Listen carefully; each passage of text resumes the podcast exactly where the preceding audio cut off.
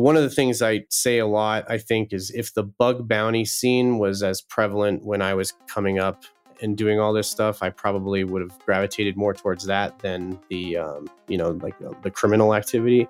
But uh, yeah, like I love hacking. It's like the curiosity, the adversarial mindset, just breaking things, like figuring out how things work. Welcome to AOL. You've got post. Welcome. You've got mail.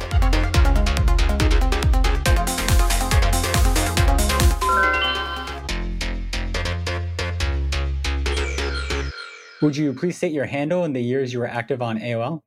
Yes, my government name is Bryce Case Jr. I go by YT Cracker. And I started playing around with AOL around 96 or 97, but I didn't really get serious on it until 98. Got it. And so when did you first use a computer? I was sort of at an advantage because my dad worked for a defense contractor and he was an electrical engineer. So I had computers in my house probably when it wasn't so common.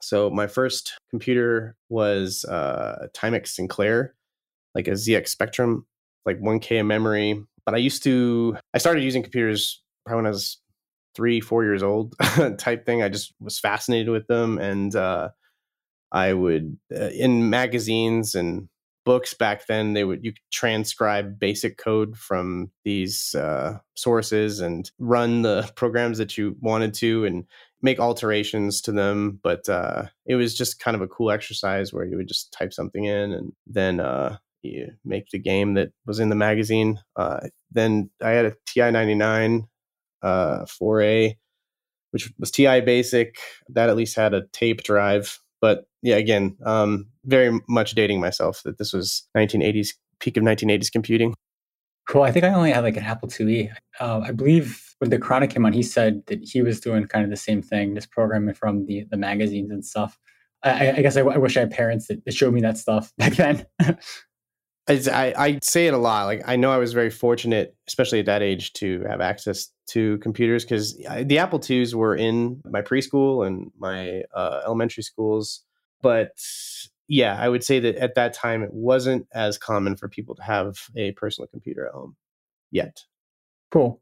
Do you remember? Maybe we should start with BBS days because I believe you said at some point you you were in the BBS scene. Do you want to talk about that a little bit?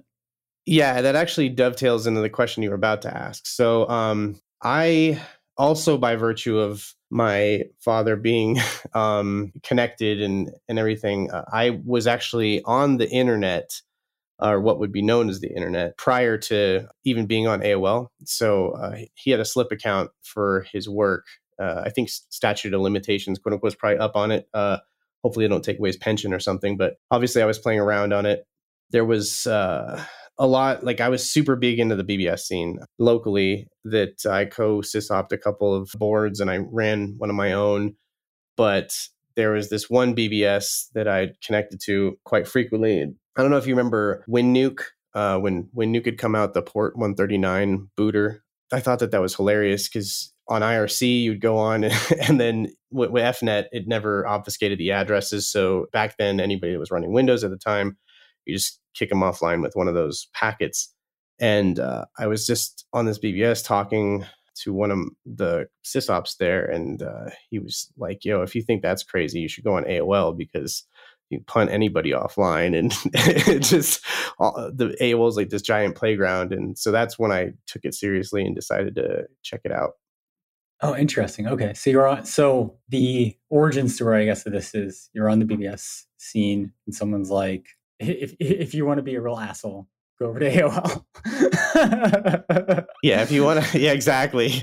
Like, yeah, just well, and again, speaking to the quality of the people that were on AOL, because it was meant to be easy to use and so very accessible. A lot of people that weren't necessarily computer savvy were, uh, you know, experiencing the internet through America Online, and uh, in those days, I mean, even on television and stuff, people weren't advertising websites as much as they were advertising AOL keywords, and so yeah, it was just a weird position in the zeitgeist. But yeah, that I probably had the backwards trajectory where I started on IRC and uh, like Telnet MUDs and stuff, and then migrated over uh, BBSs, and then migrated over to AOL.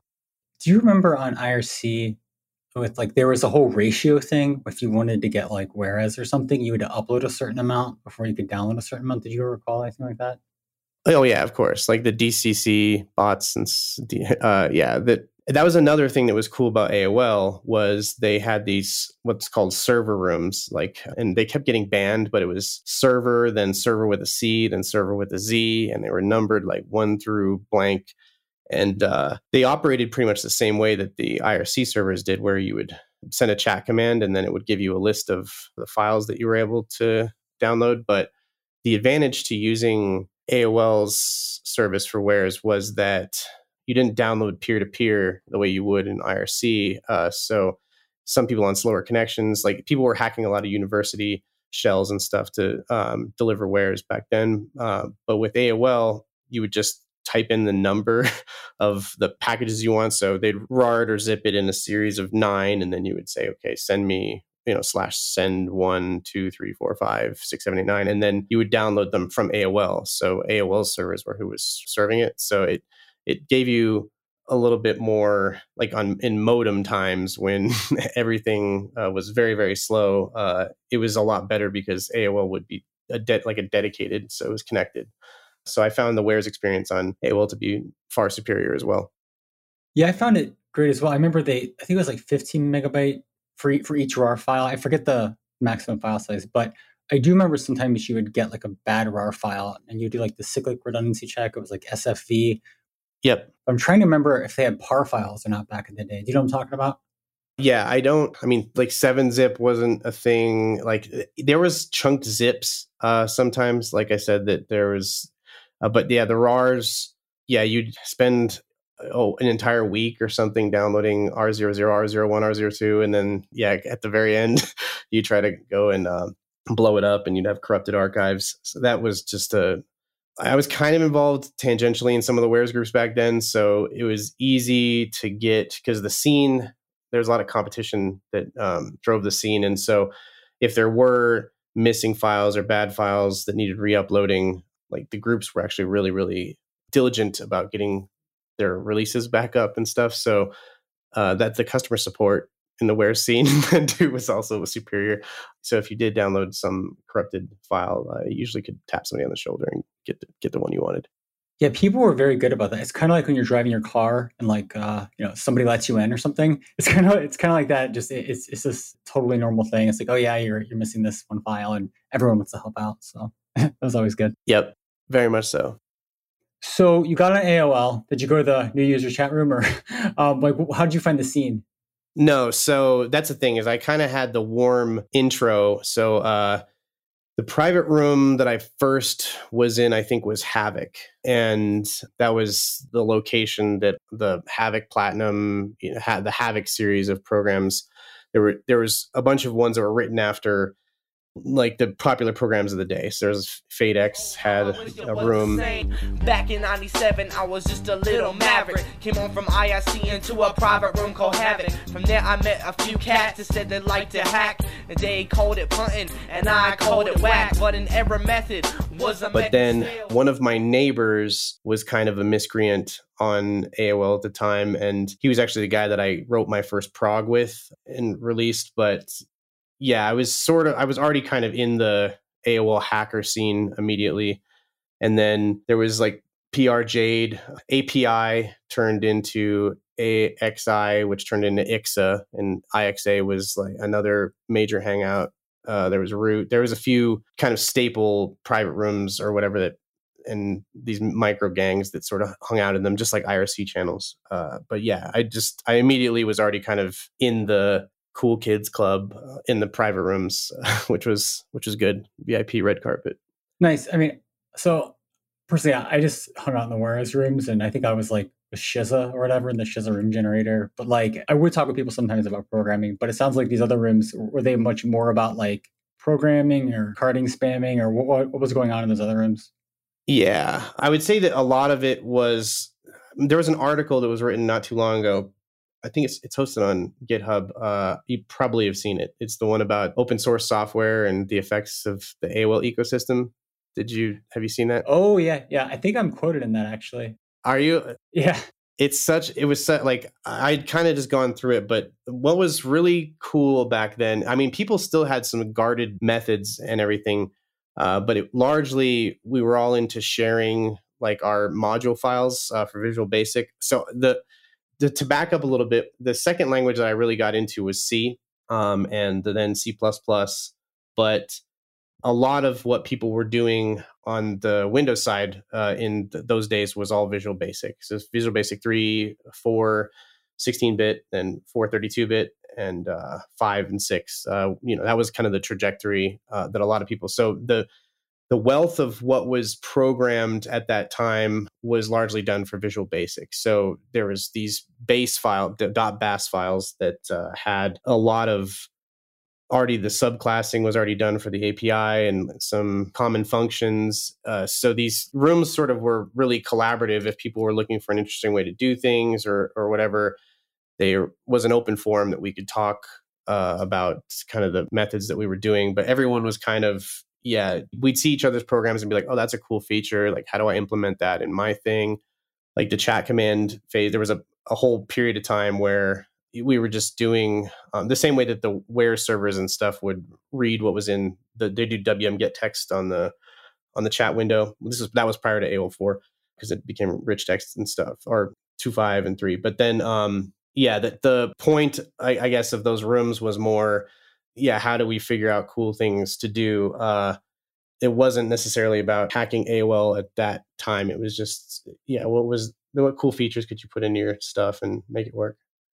Okay. And so at some point it's it sounds like maybe it became about hacking AOL. So I mean, did you first of all, did you release any programs there? Like did you like have a program you released to everybody or did you just kind of keep them to yourself or my most famous one was called Concert. Uh, and it was um, there was a period of time where America Online didn't properly check credit cards for AOL Canada, and it was around a time so, so to give some context, AOL screen names had to start with a capital first letter.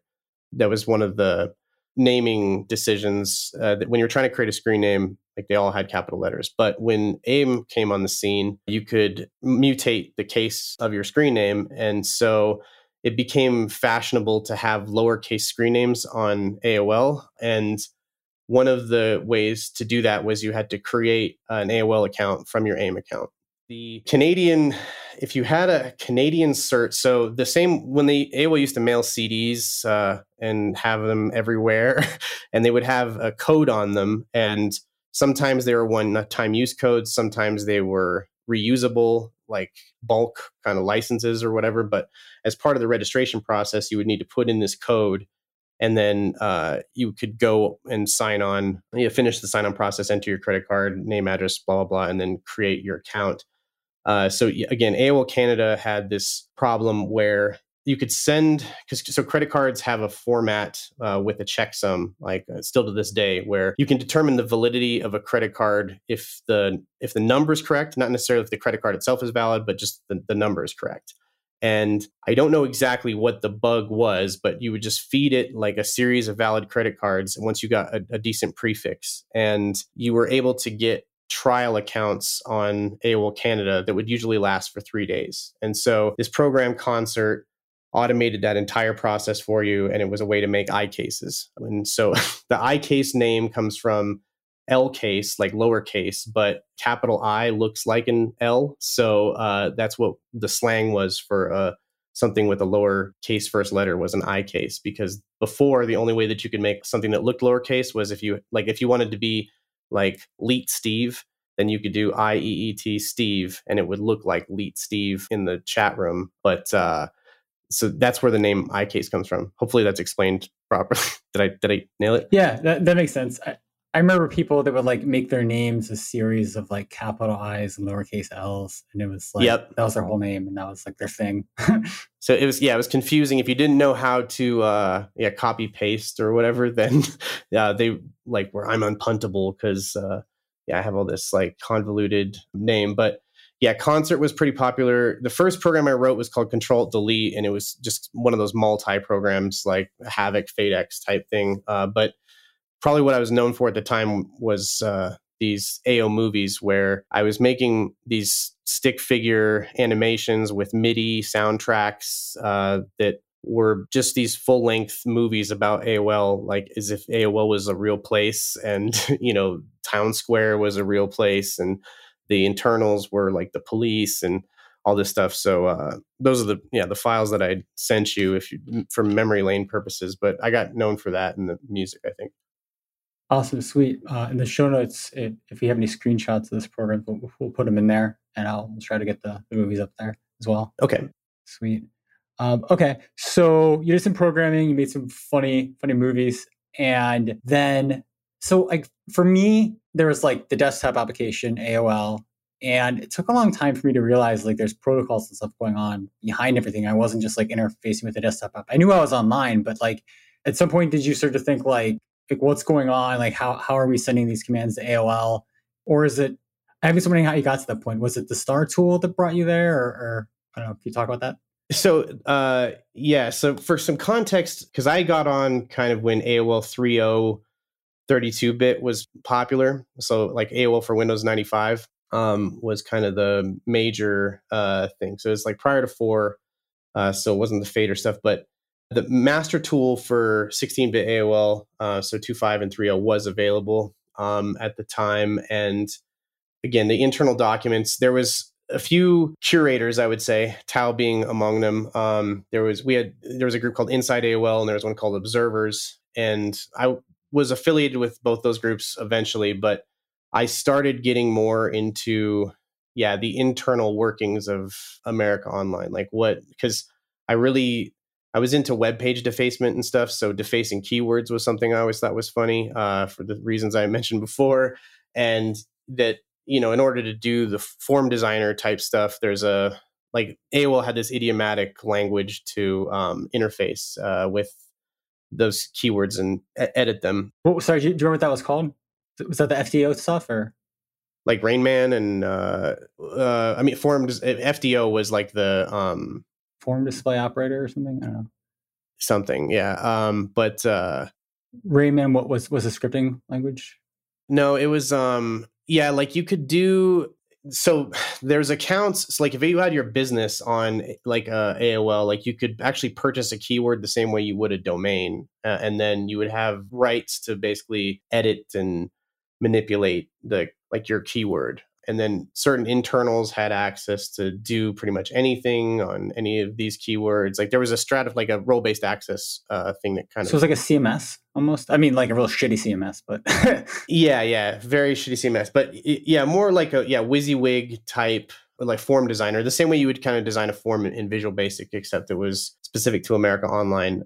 But the fascination, I think, more came. There was deprecated uh, forms that existed within America Online's invoke library. And so, just for instance, there was one like old so spamming. It was was probably like the next part uh, of what I did on AOL because uh, I realized you could make a lot of money and spam a lot of people on AOL.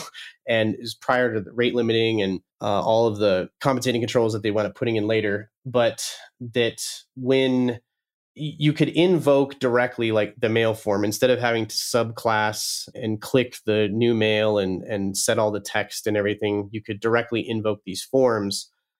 And there was a fad kind of around i would say 20 uh, 2002 2003 uh, that, so this is later on in in the game but that there was a form for instance that uh, it was f1 i remember there was M4MN, M4 and an M capital N was the like the kind of the real mail system, but the F1 token uh, was like this deprecated mail system that wasn't subject to rate limiting and everything after they'd already instituted it. So there was just these weird in the catacombs of AOL they had these deprecated forms and stuff that you could invoke and they would actually bypass some of the security controls on AOL. So that was super fascinating. Wait, so you could send, so you would invoke a form, and the F, so the F1 token, it would it would bring up a form, and was there like a like a two and a subject and a body or something, and then you would just fill it out? Yes, exactly. So it was this. It's and if you looked at the packets, um, so yeah, we got into you were talking about the protocols, uh, and back then, so P three is the protocol that um, like every every packet started with Z and then two asterisks, and uh, we would I forgot who built the original proxy, but there that um, you could edit your TCP C- CCL file, CSL file, and connect to localhost, and basically build a packet sniffing proxy on localhost that so your AOL client would connect to the proxy and the proxy would connect out to AOL. And so you're able to dump all of the packets. So it was fairly easy. It's like Wireshark. You could see exactly what your client was sending to do things. And sorry, could, so can we pause for a second? So this, this, kind of sounds like like Burp Suite or, or like a, like a web debugger. And, could you could you also pause and edit packets? Uh, yes. Well, that that was function. Ha!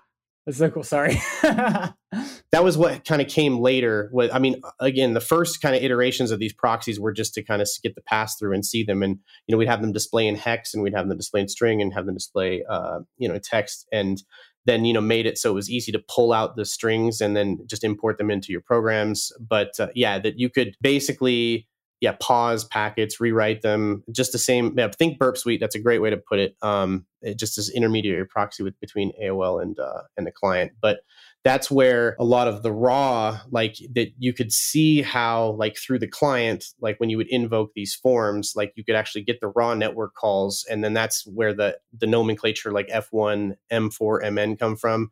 So the F1 packet format. I'm, I'm, probably I'm sure I have the programs like somewhere on one of my hard drives to, to illustrate how this worked, but that the way that that packet was identified with F1 was how you would send like you could send the the name, the BCC list, the subject, the body, and then you'd have to just chunk it properly. But with the M4MN method, um, that's the two in the subject went into the M4 packet, and then the body went into the MN packet, if I'm remembering correctly. But that yeah that f1 method basically was not rate limited and so and you could send just zillions of emails off of accounts and so at the time it was really lucrative because no one else was really doing those types of things he didn't do he made us grab our dreams because money had our pockets busting at the seams when you loaded sub spam in a private room. A million others loaded and they sang the same tune. I'm an icon of spam. I spam for cash. Seeing so much green, you think it was an episode of MASH. Back then you could spam all you wanted. Fuck you AOL. To spammers, we taunted. There were no rate limits and no gate. Yeah, diving deep into America Online at that time was just a, a, lot of what I was doing. Again, screwing with the keywords, like finding a lot of the hidden websites. Uh, we were shelling. There was a TCL exploit on AOL server that we were able to root the web servers, and then we'd log on to IRC using um, the AOL. Uh, so we'd have AOL host names, which was a bit of a flex. I, I know one person got taken down for that, um, but even making like two letter and one letter screen names, this was all part of how this worked. And as you can see in AOL files, the reason that Star Tool existed to uh, like post that 3.0 was uh, my partner Glitch and I. We found this. Uh, it was like a. Uh, it was listed as a, con, uh, a, a AOL debugger or something like that for AOL Canada and uh, Zero Divide zero uh, O zero O. I'm sure have you heard about him? Yeah, legend of the game, Tim. Yeah, he uh, actually t- t- Tao was like, um, yeah, I, I, didn't know that's what that guy's name was. We so zero divide is how you like pronounce it or something, or yeah, that's how you pronounce the O zero O. Yeah, zero divide. Uh, he would go by ZD sometimes, ZD or O zero O, but yeah, that he actually was the one who found out that that was just a repackaged master AOL, and so he hexed it and uh, got it to work. But uh, yeah, a lot of those post AOL 4.0 exploits that all came out were a result of of that. Um, so that's like another claim to fame, I guess I had. Cool. Sorry. So so going back to the Step One token, uh, I'm still kind of uh, really interested in this. So I, I want to pull on the thread a little bit more. So did you automate the GUI to send out the spam or did you figure out a way just to just to like kind of replay the packets or or, or um i forget what it's called scapy or something with python where you can build your own packets? Did, did you yeah uh, can you talk about which way you did it? Yes right so the way like i'll backtrack a little bit more and there was this password cracker that came out in i think it was 99 called uh, trinu and it was by this guy trinok and it was written in c++ and it was the fastest cracker ever made. It was it was insane, and it was leveraging because AOL 2.5 the, the the protocols there were some different changes that were made in the handshakes and the cyclic redundancy checks and stuff, but he was the first one to really build a like what you would consider a WinSock program for AOL that was scalable and, and amazing to, to the function that worked a lot of what we were doing up to that time because the AOL sign on was kind of this black box that we couldn't really figure out how it worked. But what you could do is you could sign on with the client. And then once the program was actually signed on, like it had done the key exchange and password and login, you could hijack that session and then send the packets however you wanted to. Like past that whole sign on process, then the packets weren't encrypted or anything like that. You could just kind of hijack it and then do whatever. So that WinSock programs of the day, like what they you would do is you would subclass the sign in part of it. So you'd like go to like click have it click guest and then you know sign in to the username and password. And then once it was like welcome, then you would just terminate the connection from the packet, like your program side or whatever, and then take over the session and negotiate it with that way. So the original WinSock mailers and stuff that we wrote by taking the packets, analyzing them, and reversing the protocol. Like we would, you would be able to have multi-threaded mailers where you're signed on to a bunch of different AOL accounts at once, just via this method.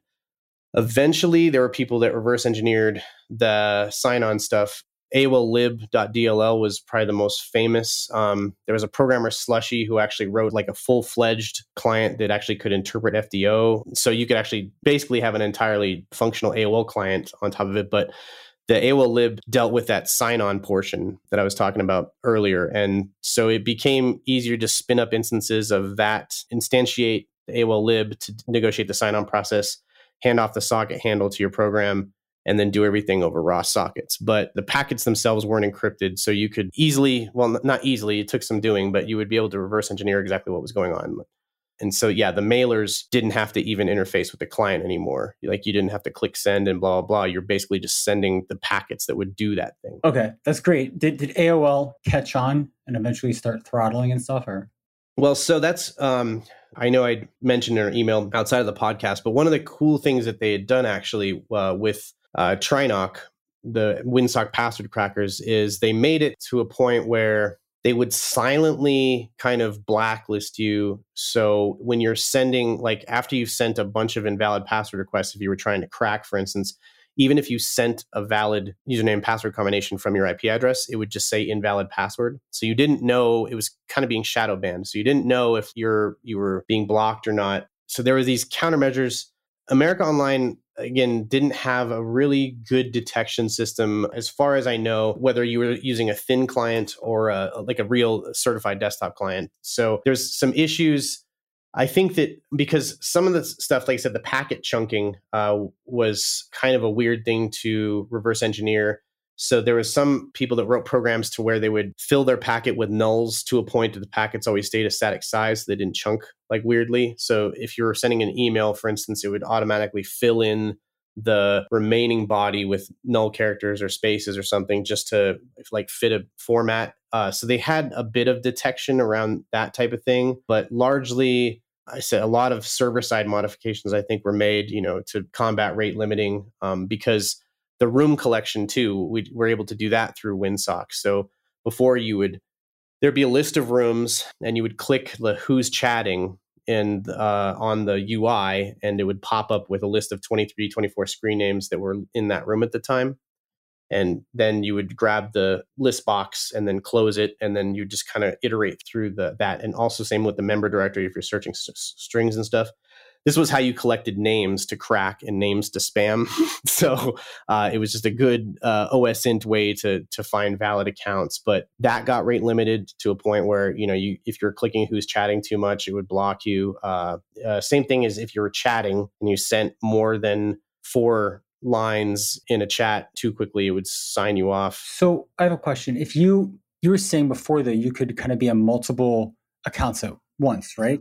So in theory, could you yeah be collecting doing the room collection from multiple accounts at once to not get rate limited yeah so you would do this rotational thing okay so the, the way that actually it worked with aol was the window on AOL was AOL Frame 25. So uh, that was the um, like when you were subclassing the America Online window, that was what it was. You could get on multiple accounts through the desktop client if you just hex edited that part, um, because what it did, the original versions of AOL would just look and see if that instance was running, and if it was, it would shut down. So you couldn't open multiple desktop clients in this case, like again, we were just multi-threading the uh, entire sign-on, you know, do whatever collection process, blah blah, hit the buddy list, whatever it was. But yeah, that the mailers, like the kind of all-in-one mailers that we're writing at the time. Um, I had one called Telekinesis that was pretty popular. Uh, that my FDO mailer was fairly popular, but it was more private. But a lot of them, like they would have like some accounts because you could mail and uh, there was a point in time where you could mail and it wouldn't kick you offline. It would just tell you like hey you're mailing too much. You need to slow down. And so that account would just get flagged with a boolean flag that says like can't mail right now. And then it would go in to start doing collection. And then uh, there was a program called delilah that uh, me and my buddy flo had written uh, that was an artificially intelligent chatbot. Well quote unquote artificially intelligent was pretty stupid but that you could also have these accounts pretending to be girls and like just sitting in chat rooms and saying like hey 18 female california like asl hit me up. And so at any given time you could have a bunch of accounts doing a bunch of different things uh, and that was eventually again they would get terminated but anytime yeah you reach your collection limit on one then you start mailing on it then you start botting with it or whatever so it was a way to just get the maximum amount of juice out of each wait so what was the point of the botting to make the account seem real or yeah, so we get you know edit member profiles the same way um, all through. I said you could do it through subclassing windows and stuff, but you could do it through through WinSock. But the thing I was spamming the most of at that time was porn sites, and there were a couple companies that would like pay per click, pay per sign up, but the pay per click worked out. Um, you have to just maintain a ratio, I think, of one to uh, well one to two hundred. So one sign up for every two hundred clicks or you got $35 a sign up. But um, because of the volume of clicks that we were doing on our landers, and it actually made more money with the clicks um, as long as you maintained a ratio. But yeah, that you would have these accounts that would just pretend to be yeah women, and then they would just sit in the chat room and like spam like 18f want to chat, you know, hey I'm horny right now, you know, whatever it was. And then when they would get IM'd, it would, the script would pick up and then it would start discussing things with the whoever was hitting them up. And then did it send people links to the site?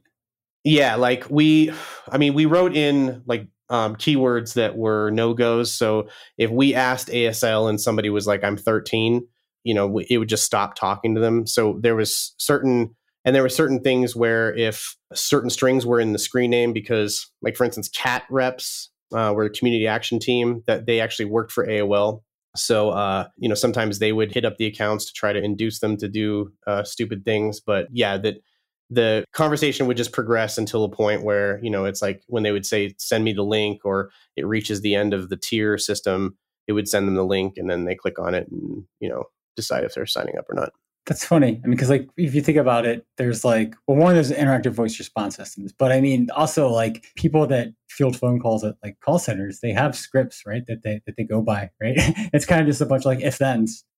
Oh yeah, it was pretty ingenious at the time. I mean, now we have machine learning and GPT three and stuff that does all this on at scale, but you know, again, it was we developed this thing called a brain file and it had syntactically like it was just uh, certain keywords and then they were pipe delimited. So you know somebody who would say something like free porn link naked you know whatever that it would trigger on those. So if, if somebody said like hi or what's up or sup or how you doing like it would normalize all of it so it'd all be lowercase and then it would try to smash it together so it would be readable by our program but then depending on the types of things that they said like it had the script had responses to that. So you know like no credit card or something if somebody said that then you know it would say like oh it's just for a free trial like we don't charge you that type of thing. Uh, i think similar things are still in use today but on tinder bots and whatnot. Interesting. I think i saw so i was like scrolling through your your catalog of songs and there was one called Delilah, and I wasn't sure if you were just like singing like uh, uh yeah a, is, is, is that what that's about? Because I because I know there's another popular song called Delilah like about someone's lover or whatever. She's my fire, she's a fighter. When it comes down to the wire, she's the one I hire. She's a hot trick. Got flicks to rock dicks. Simply just the top pick. If you're not sick, you'll get caught quick and then drop kick. So back off, your rack's off. Click the link and jack off. You're the only bitch above. You never cheating, making our money even when we're sleeping. Hustling those fools and chats. Getting their credit card in a minute flat. The yeah that song is about like the lyrics in that song are um you know th- it's about our bot but, but she's always working you know she never gets tired like and it's written like a love song but it's very yeah that knowing that it's a chat bot uh is pretty much the, the context of of what that track is but yeah delilah is the only bitch we love something like uh, sent from above. She's never sleeping, making her, or she's never creeping, making her money even when we're sleeping, hustling those fools in chats, getting their credit card in a minute flat. It's been a long time since I've heard that song, but yeah, it's um, that yeah, that song is just about uh, the chat bots. That's funny. Okay. So that, that's kind of cool to get a little history on that song. Okay. So then when these, when the calls got sent to AOL, I, I want to know what sh- what do you think the backend was like? Was it like there were there stored procedures that ran that took arguments, and or what's your thoughts on that? Well, that's where I was saying that the, a lot of the way we dealt with was this, uh, you know, heavy. The slushy really, he really dove into the reverse engineering of the protocol and was able to emulate the entire kind of uh, like the same way that you would set up a World of Warcraft game server. Like I'm fairly certain that Slushy got it to a point where he could emulate both the server and the client side, and you know all the the form elements and stuff that were available. Um, the thing that we were doing was a little bit more, I said, ham fisted because we're taking the static packets that we were getting from the client and then just seeing how those worked and then working backwards. Uh, I wrote specifications. I said there's a lot of stuff I don't remember, like because there's you know fields for packet length. There's a there's a sequence. There's two sequence bytes I remember that uh, would iterate and then like roll over eventually, but it was kind of like a, a, counter. So for each packet that you sent, it had to be in sequence, obviously. Um, and then there was also these kind of health check ping pong packets. We, working off of half the information, there's some of the stuff obviously I think I could emulate correctly, but the limitations of what we actually did were obviously reverse engineer the mail stuff, the instant messaging stuff, the profile stuff, the chat room stuff. But like for instance, how to display a keyword or something, I don't believe you know we never really had any need to do something like that. So yeah, over the wire, um, I think the packets that we were concerned about were the ones that were going to make us money or something. Right. Okay. So I guess what I'm getting at is server side when AOL received the calls. I, I guess like I'm I'm wondering about like the architecture, like uh, like what was running on their servers that would accept the calls, and then once they accepted the call, would that relay it to like a database server or something that was running a store procedure? Do you know what I'm talking about? Yeah, yeah, I, I know what you're saying. I think well, that's what I mean. I think that infrastructure wise, I mean, it, it is just this custom protocol I said eventually, uh, said I think it was AOL six and on started using Flap, and they had deprecated P3. You could still connect with old clients for a, a, really long time. I think they're probably just trying to avoid alienating, you know, all the grandmas and stuff in Middle America that were still connecting with AOL four and whatnot. But Flap was actually part of like the Oscar protocol which was the AIM, kind of what the new AIM used. AIM had uh, the TOC protocol and the Oscar protocol, but yeah, the newer stuff was Flap. So it was completely different. And I think, but what was odd about it is obviously these packets from AOL one uh, all the way up through four, like that you were able to start not dialing into AOL, but you could connect via TCP/IP and that was where it was advantageous to have like an Earthlink account or a NetZero account, or again, something like my dad's Slip account that you would connect to AOL, like without the e, uh, modem stuff.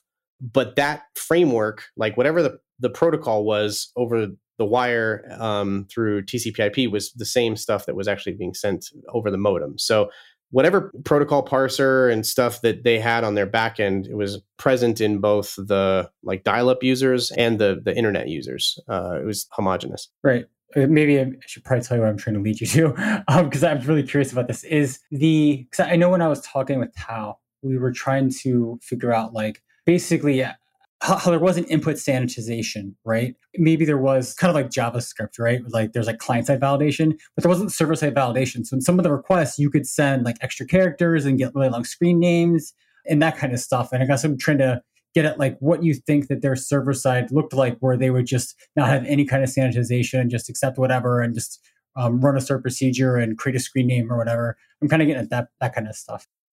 Yeah, so I don't think because again, like I said, there's certain guardrails set up with I said that packet sequencing. I mean, it's it's present in TCP/IP where you have this error correction that's built in. Where like if I'm sending you packets over the wire, and then you're like, wait, I need I missed packet three, six, and nine. Can you send those back? Uh, AOL had a similar thing where post sign on or whatever, the counter would start. And so you couldn't send, like, there was still, still had to be well formatted. Um, so all packets, you know, began with that Z asterisk asterisk. That was the the magic for the headers. I, I wouldn't say it was completely naked, but I mean, definitely because of those like the 16 character thing the, the, screen name limit used to be 10 and then that it was lifted at around the aol time but people were able to make one character and two character screen names there was indents like where you know you could have spaces at the beginning of your screen name that was something that was found by hypa um, with 2.7 mac aol client um, uh, he was able to find a way to uh, to, to do it there. I, I forgot the exact details. Um, again, over the protocol itself, though, like all of those things would have been possible. Uh, it's just through the UI they were also made um, made possible. Well, I mean, it's possible to send it, but I'm talking about like server side. They like you know they, they would have I guess they didn't have proper constraints right on their variables. On, on on certain things, yes, but that's why I'm like I'm saying that there's if you sent a malformed packet with a bad cyclic redundancy check or whatever, it would reject it. So there were there was some amount of yeah like uh, sanitization and restrictions and stuff uh, but again to what extent and and on what like where the compensating controls were i mean obviously the mail example i was giving you that some somebody missed that um, that workflow stream because again that stayed alive well after um, they had already implemented rate limiting and things. So uh, i would say that there's probably you know in your stored procedure type thing whatever yeah actions that the I guess the server side was was taking and how it interpreted the packets and stuff was a bit of a black box. Uh, and so again, I only know kind of the interfacing, uh, but I trying to send because the packets had a limit of 255 bytes, if I remember correctly. So that that was it. If you tried to send a packet that was over size, it would truncate or it would drop that's why I'm just saying it wasn't super wild wild west where you could just kind of do whatever you wanted, but there was obvious gaps in their um, in their their checks. Okay, cool. And then I guess I want to switch gears a little bit to some of the other tools. You're I know you mentioned um, like Rain Man and stuff, but I believe there is uh, something called CRIS. Yes. So CRIS was the holy grail uh, of America Online because it basically had all of the customer data on um, anybody that was an AOL member. Uh, had you know usernames, addresses, credit cards, uh, account notes, all that stuff. But they had made it so it wasn't accessible unless you were on the local area network. Uh, and another thing that AOL started instituting was the one-time password secure ID, uh, like rotating key thing. They had a thing called Defender key as well, but you would sometimes you would crack these uh, internal accounts and uh, you would be presented with this secure id prompt and uh, you can't like it wasn't practical to really crack them uh, because they were six digit numbers and they would lock you out if you tried uh, too many times but it was it was mfa right like totp or whatever Exactly. And as I said, this was present in AOL like back in the like late 90s, early 2000s. So I mean, it's something that now is more in the zeitgeist and we see you know regular users doing this but it was a way that aol protected their internal network. The thing that was crazy is so part of these campaigns these mail campaigns and stuff you could also we sent out a lot of password stealers which uh, sometimes what they would do is they would just position a form over the login form like a, a visual basic form that that masked it basically stat over the login and so people would think they were typing their password into the AOL client, but really they were typing it into this program, and then it would send it to us either via uh, email or post data to a web page. So you wind up having these collections of internal uh, emails. There was an internal tool called Phone, and it would give you all of the people that worked at AOL. Uh, so we built phone scrapers that would just kind of go through and grab everyone's screen names and details and numbers and just whatever details we'd have on internal employees.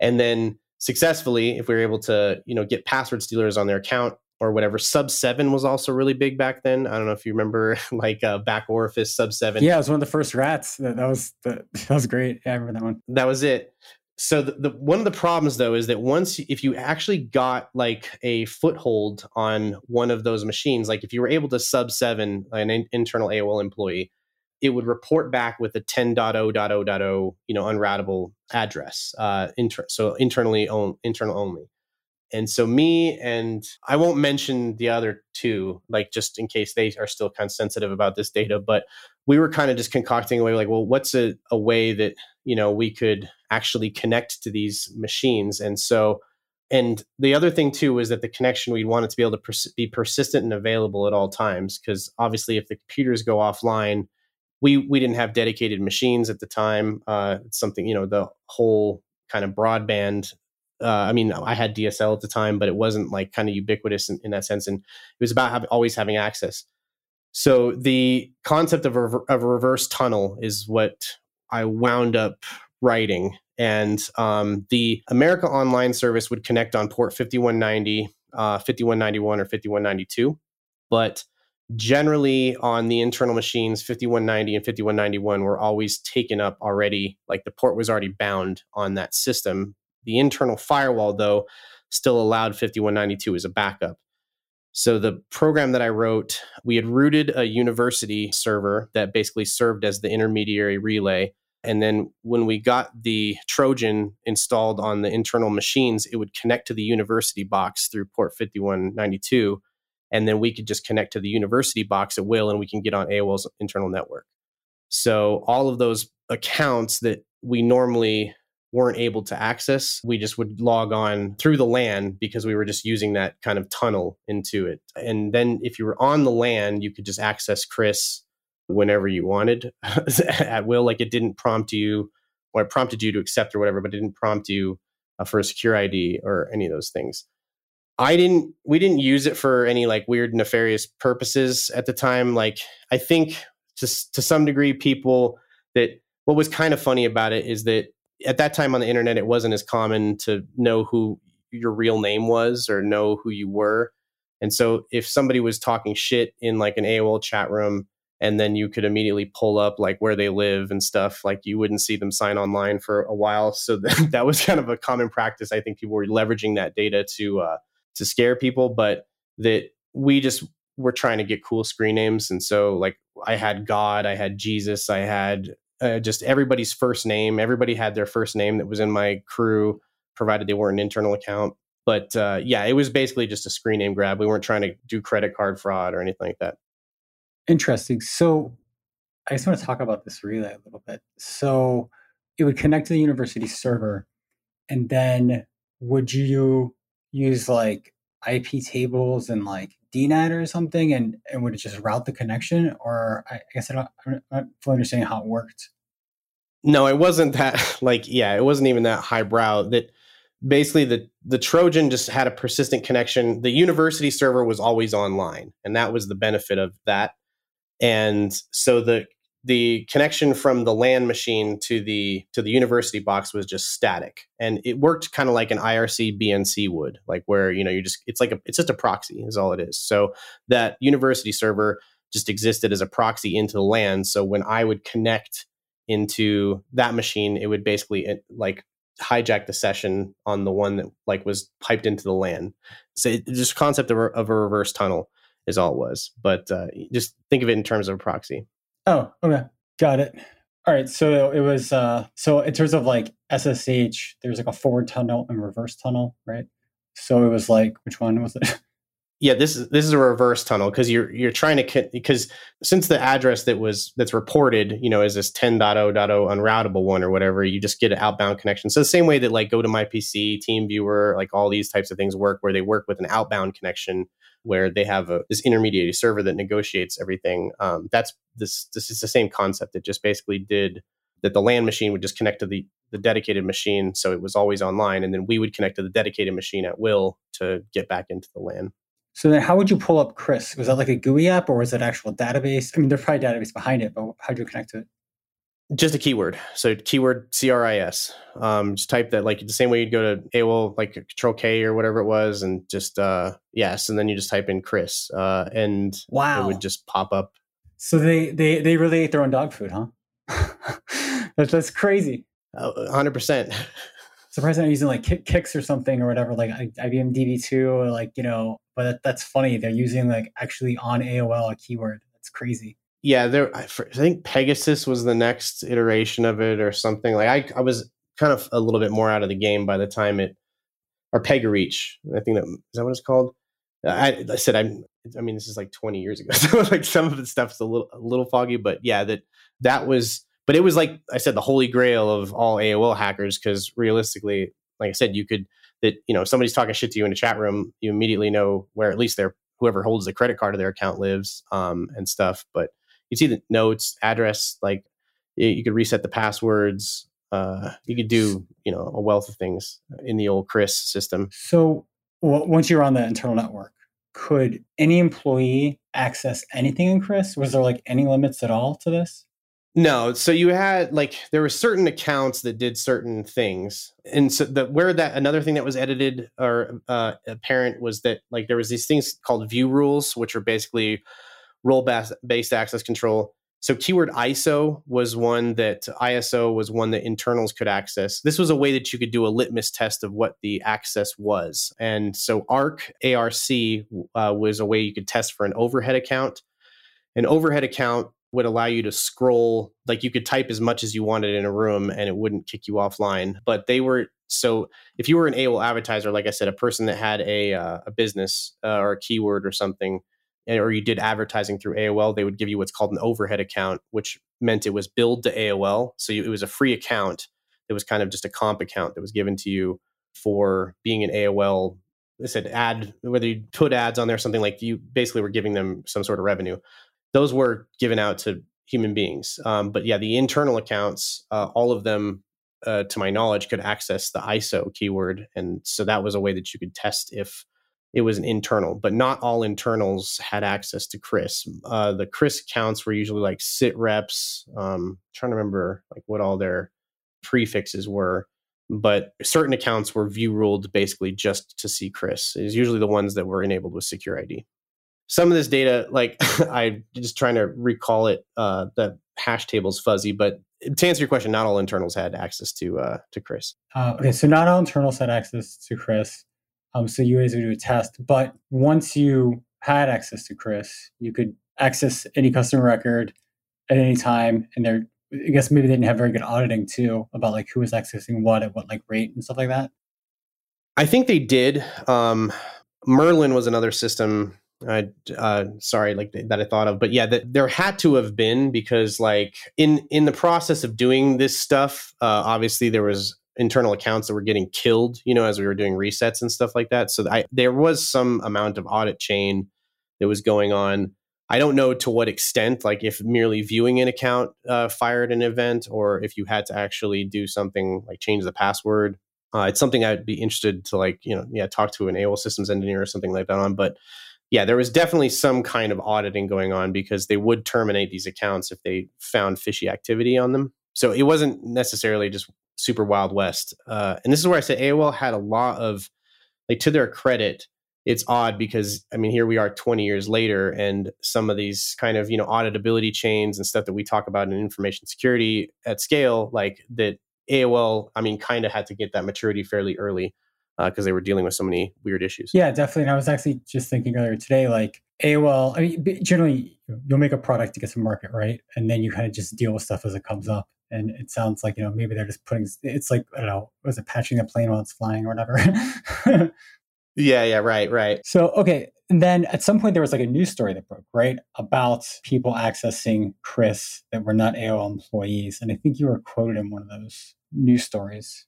Yeah, again, at the time I had written the bulletin and I'd done, you know, so when the media requests and stuff came in, I was willing to talk about it, but that the I was talking about it in a kind of a third persony way where it's like someone who isn't me, my friends, you know, who did this and stuff were the perpetrators of it. Uh, as I said, like from a breach standpoint, like we were just our methodology and uh, our reasons for doing it weren't like to uh, we could have downloaded everyone's credit cards if we wanted to because again automating the process scraping you know iterating through the member database provided i said the audit chain that we were just talking about like if it wasn't as robust as i'm thinking it was then it would have been possible to expose information like that now you know in today's world if something like that were to happen it'd be an extinction level event and you know you're definitely getting your door kicked in and all types of stuff uh, that you know companies don't really have any room to move when it comes to GDPR violations and uh, you know breach disclosure and all that type of stuff. So it, a sign of the times, you know, again, I don't know how aggressively they pursued it, but yeah, the the biggest thing I would say at the time was uh, scary, but it wasn't something that I think people even really wrapped their head around. It's not like today when Equifax gets hacked and then pretty much you know even your grandparents are talking about it. Yeah, right. That, that's that's so true. So it sounds like it was pretty innocent. I mean, just in terms of like how stuff escalated over, the years, like with the TJ Maxx stuff and like ransomware, and like you guys just wanted like cool screening. Sounds like. yeah, the, I mean the money like like off the spamming stuff was probably a little bit more interesting, you know, because the AOL member base like usually came credit card in hand, and as I said, not necessarily the most tech savvy. So it was one of those places. I mean, that I don't like feel so whatever about, but the the chaotic neutral kind of alignment in me, I'm like on God never d- committed any credit card fraud in my life. Like I'm, I'm rapped about it and stuff like that. But it's the one thing I think I've said consistently that because of the hassle of doing something like that, uh, I you know I've had my wallet stolen. I know what it's it's like, and even even then that there's just certain things I think cross a, a bit of a line that there's some hijinks and pranky stuff that I would do, at, but you know any of the like large scale financial crime things like that were not really interesting to me i can't say the same as some of my colleagues but yeah by and large it's not something that ever really interested me. Got it. So in one of the songs i think you you had collaborated uh, with dual core uh, one of the lyrics was multi-threaded brute forcing secure id tokens. Multi-threaded brute force secure id tokens german canadian. Did, did that really happen? Did int say that or did i? Um, I, it, was just, it was one of the lyrics. I, am not sure who said it. It was probably in, but remember, I, as I said, that that wasn't necessarily practical because the key space was uh, zero zero zero uh, six zeros through nine nine nine nine nine. So you had a million chances. And after the same way I was telling you about the password thing, where eventually they would just start dumping um, rejecting even valid combinations that secure id like i never had a successful secure id cracker i don't think anybody really did uh, so dual core was probably just making a, a little goof there um, one of the tactics i remember is the same sort of thing i was telling you about the password stealer that there were people that i know that were successfully able to the light the half life of this was very short because you would kick the person offline but that people were building password stealer esque type things over the secure ID box, and then you still had like a minute window or whatever. The same way one time passwords work now. So sometimes people were able to successfully phish an internal and then capture their secure ID as they typed it in and log onto the account that way. That's the only other kind of thing I, I really know that was. Are you saying they subclass that window and they capture the window they typed it into? well if they got like the, so if they were able to get the the because the password stealer has to it's a trojan that has to run on the client computer so that if you could initiate a login or like when that user logged in uh, and then you would capture the secure id it would send it but you would only have like that minute window until that secure id token expired to sign on so you had to be really really quick when you did that um, but yeah that was just like overlaying a text box over the secure ID text box. So that way you you'd have it just visually overlaid and then would type it in the fake text box. It would send it to you and then also WM set text to the actual secure ID uh, window text box and then hit OK. Wow. So I mean, if you compare that to today, to like Evilginx, which is like the reverse proxy to steal like uh, people's one-time tokens, this is like the, the old version of it, which is really working with the actual like fat client, right, as opposed to the, the web client. That's that's kind of interesting.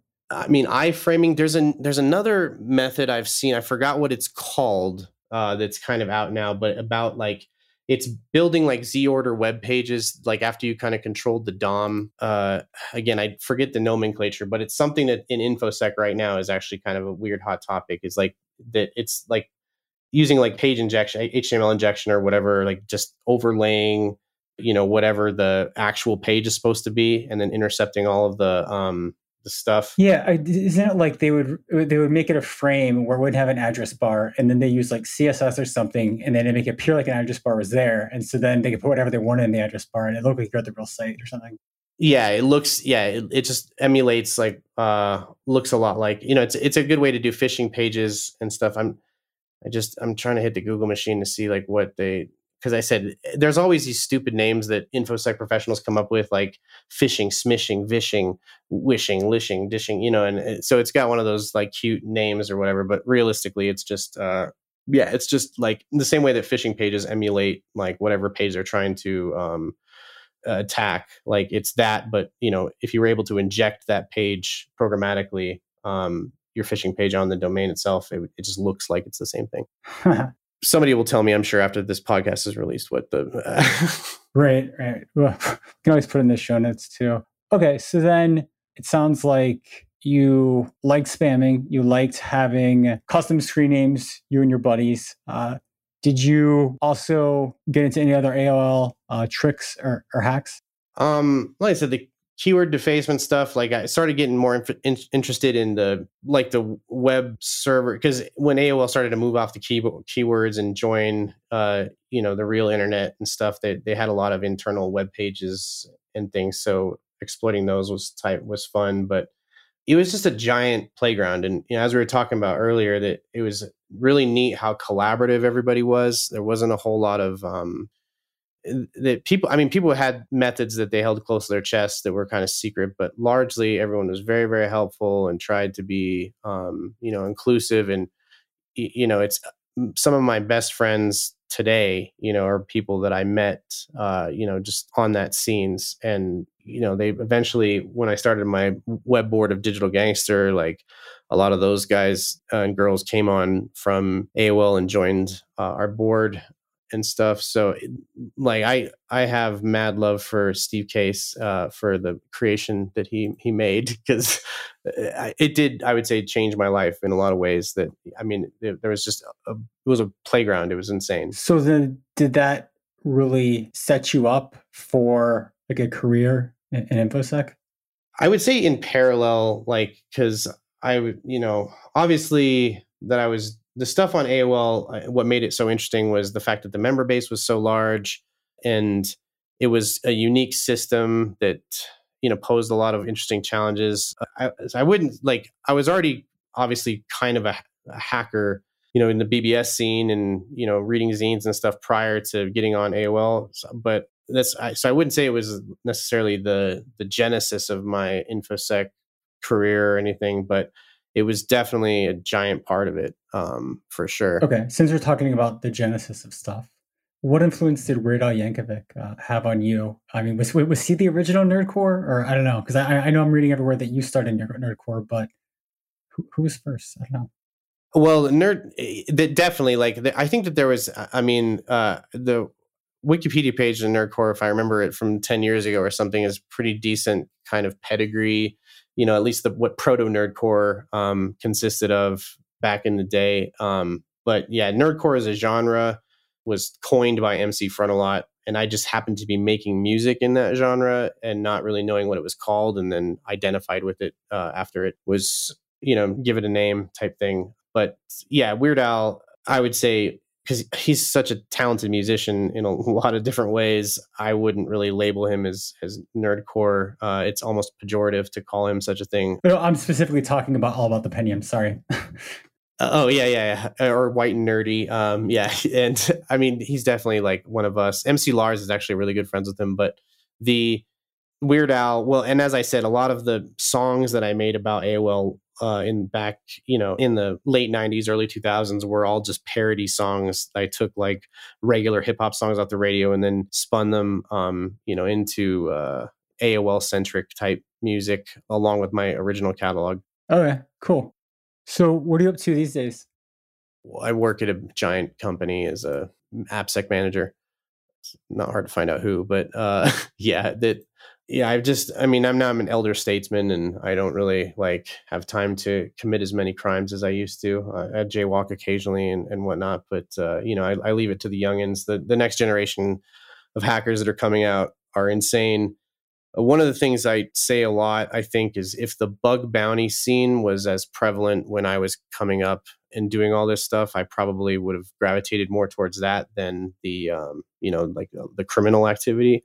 But uh, yeah, like I love hacking. It's like the curiosity, the adversarial mindset, just breaking things, like figuring out how things work. Uh, so between that and music, I stay pretty busy. Cool. I think I heard on another podcast I was listening to, you were talking, I, I want to go back to 2014 uh, to the Nils album. I believe you said you have like a whole prequel recorded, like from and like, and it's done a year ago and you never released it and you're thinking about it. Do you have any update on that? It's been done since 2019. It's just uh, the pandemic. So, like, part of the, I mean, it might just operate as a time in history, but that a large piece of the album takes place in like the startup culture type thing in the cool office with the ping pong table and the uh, the cornhole uh, stuff, and it's like that a lot of the applicability of it in you know today's day and age. I mean, it is a prequel, so it doesn't really matter, but this i think there was a certain sensitivities around why i didn't really feel it was appropriate um, or something uh, but uh, yeah it's like i said yeah it's it's done it's been done um, i just need to put a bow on it and, and get it out. Um, okay. Yeah thanks so much for being on today. Um, this is super cool. I'll put a bunch on the show notes um, if you have any any screenshots or anything of any old programs what I, I I love that you're doing this. I I don't think I've ever talked about this stuff like really that uh because uh, it's such like a moment in time that is like a you had to be there type thing. Um, and there's a I call it the Alpha Omicron Lambda fraternity. Like we just that there's this sort of underpinning, and there's so many of us that went on to have really successful careers, and again, largely in touch with a lot of people from that scene and it's just fascinating to me because there's just so many of these kind of moments lost in time like tears in the rain blade runner type thing where that yeah if you were there the feeling was just insane. It was just like feeling like we were doing something at scale and crazy and you know being a teenager and just having this large kind of palette uh, and canvas to, to to mash with i don't know like i said but that's what i just love that you're doing this this podcast uh, you know whether or not it like gets huge listenership or anything uh, still i just believe it's important to document for the historical record that these took place. Yeah definitely. I'm certainly not in this for, for the for the listenership. I i, I have uh, zero expectation of this blowing up because i mean one like i'm not doing like a darknet diary thing where i'm like pausing every five minutes to explain what something is. So um there's that. Right. And um i'm just not sure if people will be interested besides people that were there but i think people that were there they they love just just uh, hearing about this stuff. Like for me, like, hearing you talk about this stuff, it's just so cool knowing uh, knowing that all those things were going on and and learning about it. Like for me, like hearing about overhead accounts was just like almost in whispers. Yeah. And then uh you know, and then to hear that like how deep you took it and stuff, it's it's super cool. Well, and that's yeah, it it is. It's and there's varying degrees of this stuff. Like a lot of people have AOL stories, uh, you know, from varying, like you said, you said had a Warez background. Uh, you know, like one of my good friends uh, that I just saw last week, he had the first YTCracker fan site on the internet, actually, but he's a giant macro artist. Like he would draw the, you know, the graffiti, the ASCII graffiti for the Warez groups, and you know, but he wasn't. I mean, he'd punted people and uh, tossed people and stuff, but he wasn't like really in the scene. He wasn't a programmer himself, and you know he's not in security but like still has very vivid and cool memories of those times and and so it's nuts because there is a, a varying degree of experiences that were there uh there was a group called Lithium Node um, back in the day that would like they were out of out of Denver and they had done a lot of the original kind of crazy hacks against AOL that were more like low level, uh, impressive type things, and I idolized those guys uh, and they're still part of the kind of hacker community for 303. I this has said that there's just this crazy family tree uh, that spans uh, fairly f- deep and wide. That's it's super super interesting and it's just awesome when I you know hear people that were kind of in the scene and uh, you know had a different experience because uh, you know they may have heard about something that we'd done or whatever. And that was just what it was about getting up. Awesome, man. Well, thanks for coming on the show today. I appreciate it. Thanks for having me. Goodbye.